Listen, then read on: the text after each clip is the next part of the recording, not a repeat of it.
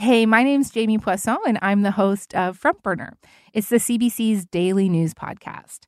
And every day we're discussing the big events and fault lines shaping Canada and the world politics, economics, social movements, you name it.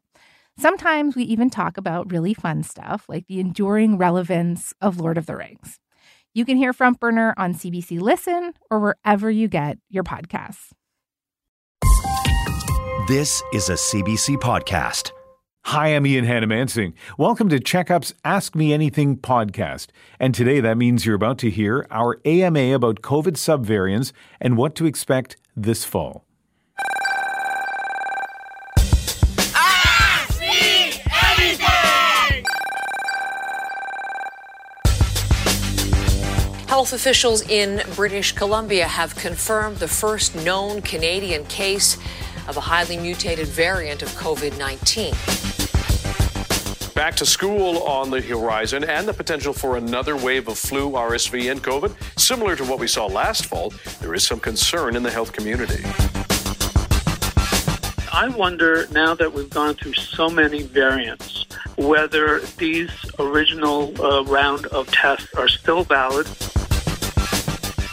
Another highly mutated variant of COVID has arrived in Canada. The first known case of BA2.86 COVID virus was detected in British Columbia.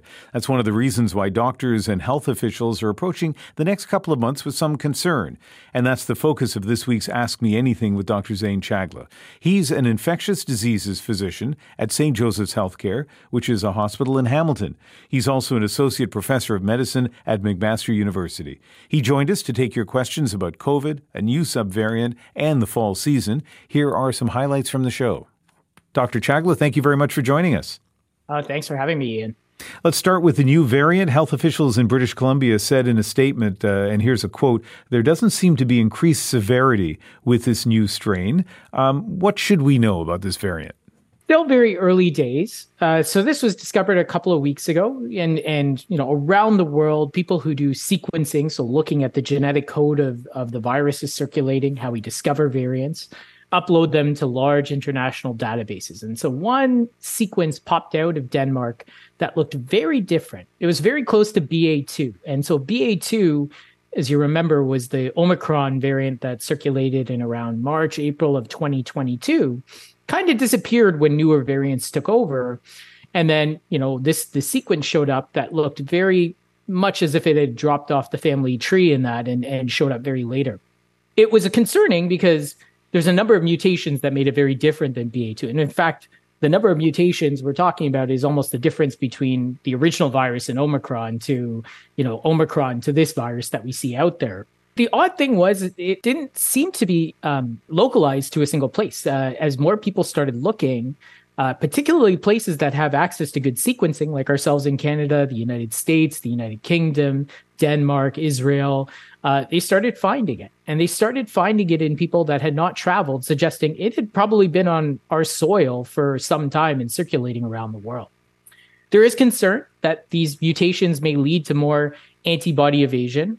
But a couple of things that have come up recently. Number one is that you know looking at many of these cases, um, they're being identified as people that just had surveillance testing who are mildly symptomatic, uh, and so no suggestion of an increase in severity. Number two, uh, a couple of preprints that have shown up. One suggesting that although this may evade immunity a little bit better, um, that the ability for this virus to actually get into cells is actually a bit worse than currently circulating variants. And that might explain why it really hasn't taken off as fast as we would expect. And the third is, you know, even some data that, that was uh, looked at a, a day or so ago suggesting that there may be still some cross antibody formation with some of the variants circulating now. So, you know, the, the good news being that potentially that vaccines, especially the updated vaccines, will continue to work. People that have recently had an infection may not be reinfected, uh, and that you know again that that it's kind of around the world and it's not really causing an epidemic spread. Much more current variants seem to be causing a, a growth that we're seeing across the world, but not particularly this. Uh, Cheris Kelso is in Toronto. Hi, Cheris. Hi, Ian. Uh, what's your question for Dr. Chagla? So I'm um, a high school teacher and we start classes on Tuesday. And I'm just wondering about the efficacy of a few students and a few members of staff wearing masks versus, you know, a time when we were all wearing them. Um, is there still value for the very small minority that are still doing masks if the majority aren't? Yeah, great question. Dr. Chagla? So really good question. And so I would I will still say that one way masking with a good high quality fitted mask that that stays on your face and stays in uh, you know above your nose and mouth, you know, still provides really good protection. Remember, we're still seeing COVID patients. That's our line of defense to deal with them is is wearing a mask. Uh, as part of that interaction. And so it still provides protection to the user on an individual basis. And certainly if you, you know, want to use it as an additional layer of protection, it's, it's a great way to do it you know, from a population standpoint, obviously there was a, a small benefit, and a, you know, again, it was there with population based masking in the context of everyone wearing a mask and, and offering a bit of source control. But at the same time, I think if you wear a good, high quality fitted mask as part of your prevention pathway, you know, you're doing what a healthcare worker essentially would do. And, and again, you know, uh, expo- lower your exposure risk in that sense. You know, Dr. Chagla, um, during the, the height of the pandemic, people were super careful in lots of ways, including, you know, when they were sick, you know, taking great precautions.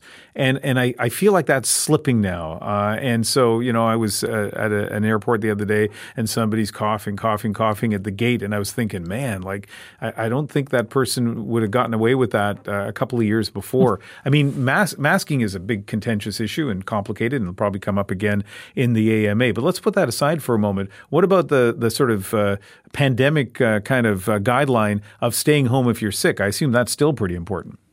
Yeah, absolutely. Look, I, I realize people are done with this and they want to go back to life as normal. There are simple things though. That's the the the reality is that you know, we have come into a place where coming to work while sick is more frowned upon than it was in 2019, recognizing that it's an easy intervention. If you're able to stay at home or if not, you know, wear a mask while your symptoms are ongoing. Similarly, you know, for those uh, individuals, um, you know, for everyone washing their hands and, and, you know, not only the protection from COVID along with masking, but um, the protection from other respiratory viruses and other pathogens that may transmit during the season. Um, and you know, again, for for those folks out there, staying up to date with their immunizations, you know, including the COVID immunization, which I'm sure is going to show up, the influenza immunization, um, and you know, the new RSV immunization for certain populations that will be offered likely in this uh, fall. And a reminder again that you know, for for people who are particularly vulnerable, taking all those steps helps. Making sure that you you know get tested when you have COVID or have COVID symptoms because it's a pathway to treatment still helps. And so we really do still have a, a big toolbox that that's there for folks to to protect them from COVID-19. It's up to people to, you know, access them. But at the same time, you know, we really can make sure that most people still have good outcomes just doing pretty simple things in that sense. Yeah, and and you know, to that point about the testing, again, is something I hadn't really thought about and Dr. Saxinger mentioned it a few weeks ago on this program. A reminder that you know, if you get tested, you test positive, uh, you can get, you know, some antiviral treatments that uh, have really been a game changer. But who is it that should, in particular, uh, be looking at, uh, at, at those kinds of treatments uh, if they do test positive, Dr. Chagla? Yeah, absolutely. So big risk factors are age. So, you know, different provinces have different criteria, but somewhere between 60 and 70. Um, if people are, you know, in those risk groups who haven't been immunized recently or had an infection recently, that puts them even at higher risk. Uh, people with multiple comorbidities, things like diabetes, cardiac disease, liver disease, kidney disease, uh, neurologic disease, um, that can put them at higher risk. And then finally, uh, people who live in long-term care, where there's a, you know, a frailty factor associated with that, and people who are immunocompromised, and and that is really a big group that the advent of treatments and useful treatments has really, really reduced the risk of hospitalization along with vaccinations. And so, you know, again, it's a simple intervention. Most provinces now have, you know, direct to pharmacy prescribing. Uh, and so, you know, those people who are at high risk, it's, it's not a big deal. You know, you get your plan in place, you have your tests in place, you get up to date with your vaccines.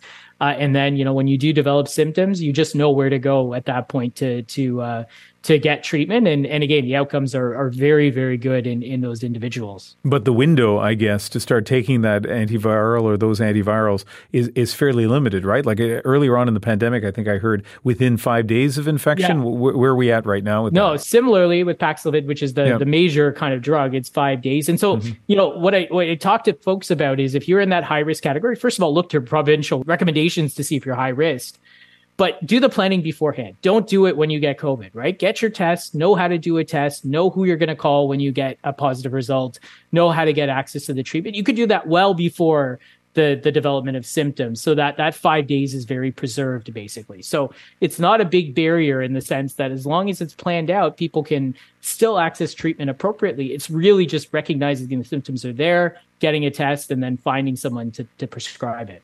Yeah, great advice. Dr. Zain Chagla here to answer your questions about uh, COVID.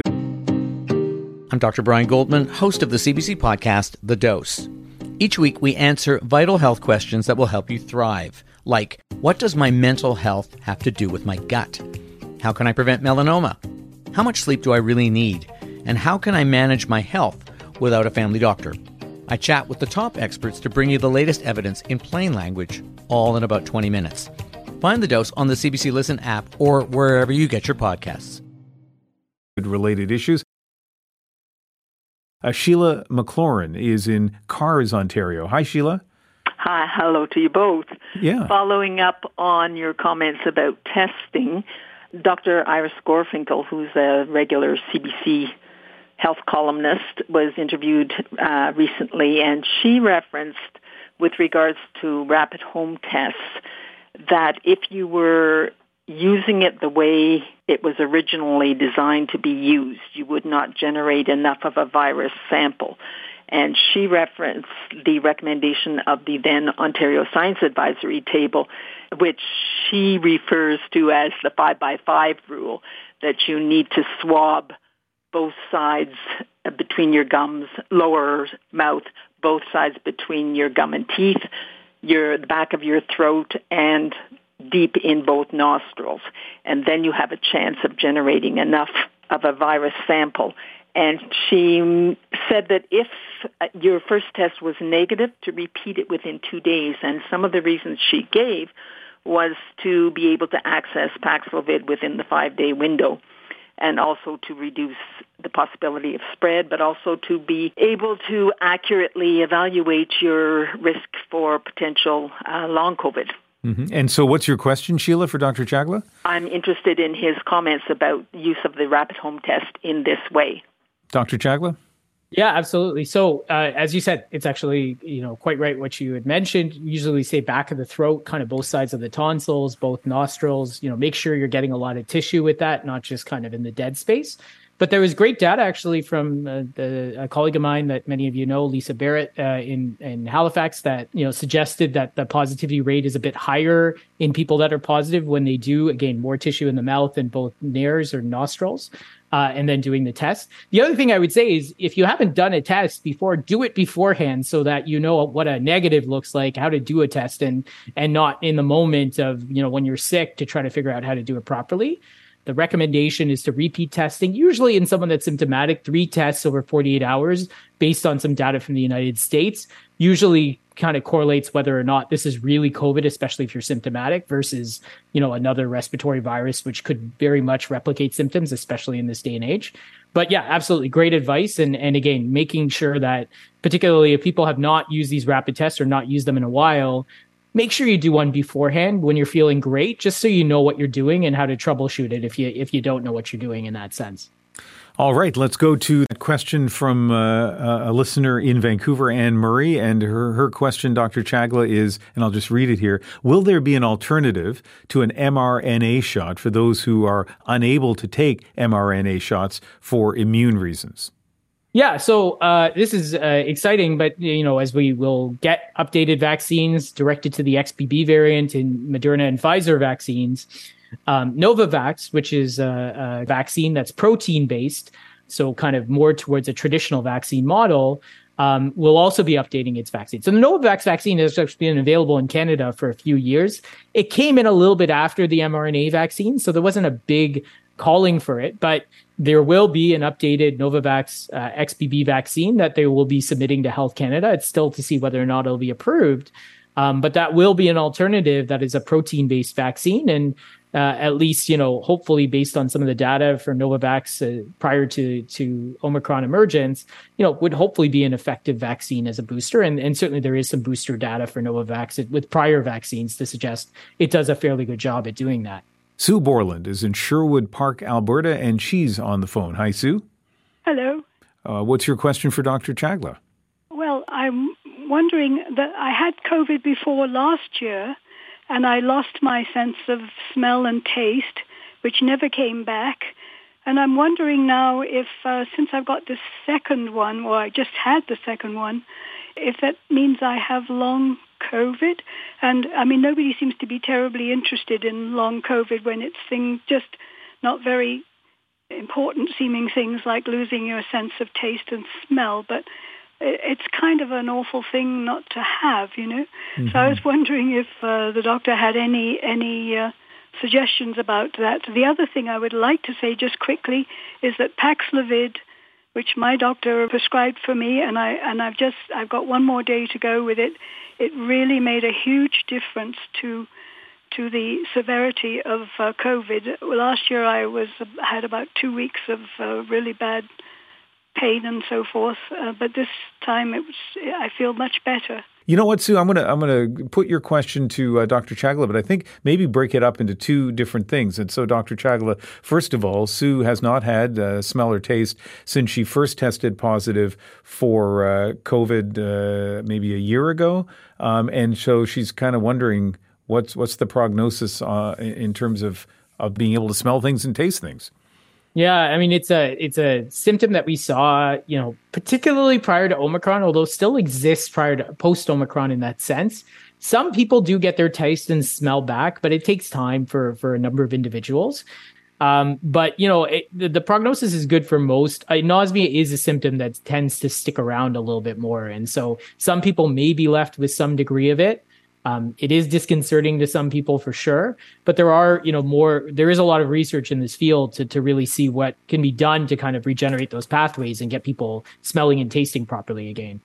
And let's talk about long COVID. I see, especially on social media, lots of concerns about long COVID, um, complaints that the media are not paying enough attention to long COVID.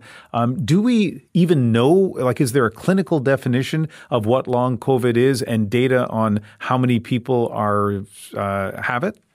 Yeah, it's a it's a it's a complex question, but I would say, you know, long COVID is defined as persistent symptoms that are unexplained by another reason uh, three or months later after that COVID diagnosis. And so it is a pretty broad definition.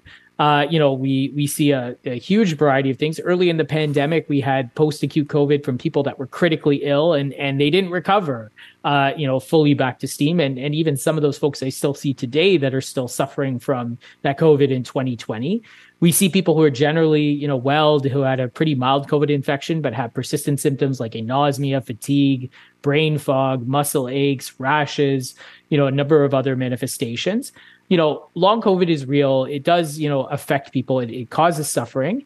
When we look at studies really trying to control those, so this is the, the most important part, is the literature evolves. There's very different ways it's measured when we look at the control group, so the number of people who test negative or who are followed, you know, longitudinally through the pandemic, who are compared to those people who had COVID nineteen, the differences are not as big as we think. It may be a few percent higher, so the risk, you know, a few percent per infection.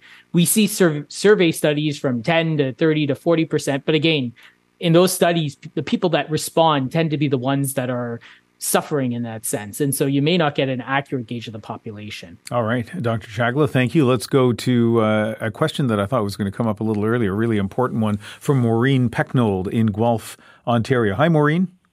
Hi. Uh, thank you very much for calling in. What's your question for Dr. Zain Chagla? Oh, thank you, doctor. I'm just wondering if we're going to get a booster for the COVID vaccine this fall is it better to go ahead and do it now before everybody starts getting this new variant, or is it better to wait until they've got the vaccines that address this variant? Yeah, absolutely. So I don't think we're going to see a vaccine to BA2.86. It's going to take a little bit of time to go through that pathway. The current vaccines that are kind of going through the production cycle are against the XBB variant. So the one, you know, that started circulating December, January last year, many of the current variants are descendants from that. So again, the, the vaccines seem to have good responses to that.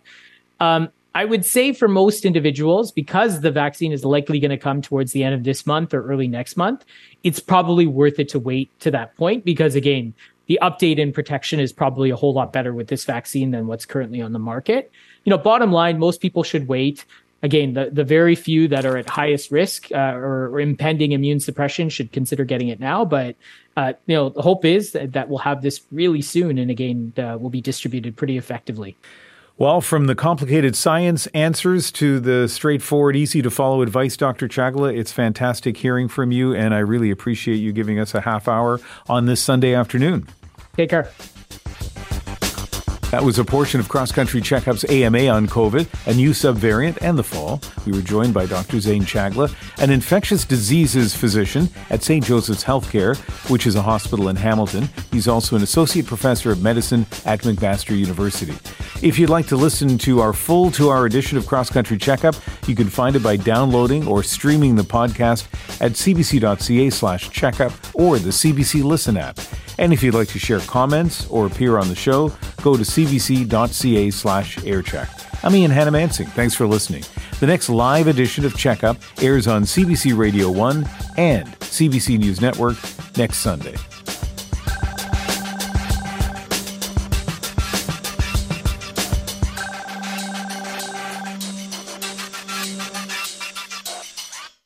For more CBC podcasts, go to cbc.ca slash podcasts.